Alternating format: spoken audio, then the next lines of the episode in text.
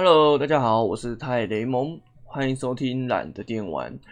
今天要来聊的游戏呢，是二零一九年十一月上市的传奇外送员《死亡搁浅》。那《死亡搁浅》这款游戏当初上市后是评价两极化的一款游戏，那这是为什么呢？首先，我们先来聊聊游戏本身的结构设定。那《死亡搁浅》本身指的是一场虚报，那因此造成生与死的界限变得很模棱两可。那人死掉后会变成 B T， 那所谓的 B T 呢？其实你们想象成就是鬼会比较好理解一点。那 B T 是灵魂，存在存在世界上呢则是肉体。那当 B T 回到现实，跟身体接触后呢，吸掉肉体后，就会产生所谓的虚报，也就是所谓的死亡搁浅。那死亡搁浅为什么会这么两极呢？首先，我们得先聊到它的核心送货。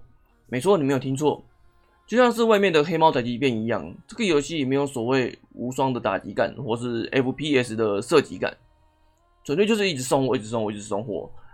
那为什么会这么吸引人，又让这么多人退坑呢？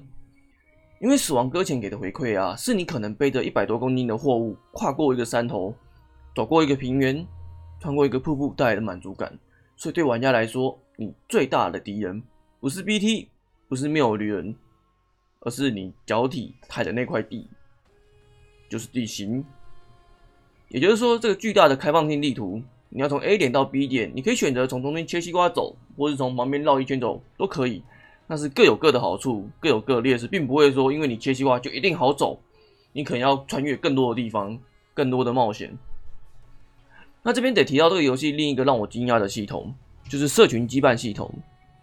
你在这个游戏内啊，遇不到其他玩家，看不到其他玩家，但是你却可以跟他们共同建筑，啊，或者是提供材料，而且啊，会因为其他玩家走过的路开拓路，开拓出地图上原本没有的道路。回回归到死亡搁浅本身啊，你可以把它当作是一部设定严谨的科幻小说。那怎么说呢？因为它牵扯到埃及文化、古印加社会以及尼安德坦人、德塔人。地球的五次生物大灭绝，还有名单的存在、开洛物质运用以及生与死的界限，而且还牵扯到神秘学、宗教学、神学、科技。总之，《死亡搁浅》就是一款充满大量伪科学以及大量现实化的科幻小说游戏。对我来说，《死亡搁浅》的享受啊，就像是登山者必须征服一座山，就要做做好准备，准备好你的装备，规划路线。一边看风景，一边体验爬山的难度，这之中可能会遇到意外，可能会起雾，可能会下雾下雨，可能会遇到 B T。而随着到达目的地越近，剩下的资源会越少。而当你终于爬到山头，有着征服的喜悦时，一转身，你又要继续考量下山的风险。那回归到前面说的，死亡搁浅最大的敌人就是地形。小岛秀夫说过，一个不会拍电影的小说家不会是好的游戏制作人。那么你觉得他成功了吗？